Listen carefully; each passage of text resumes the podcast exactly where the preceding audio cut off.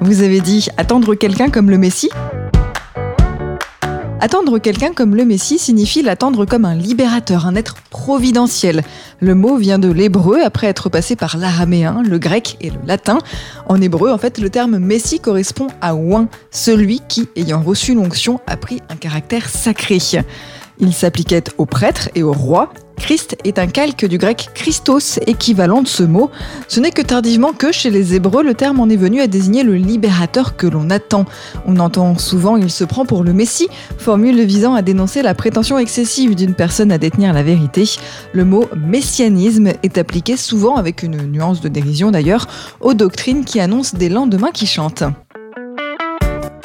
du livre Expression biblique expliquée de Paul Desallemands et Yves Stalloni, paru aux éditions Chênes.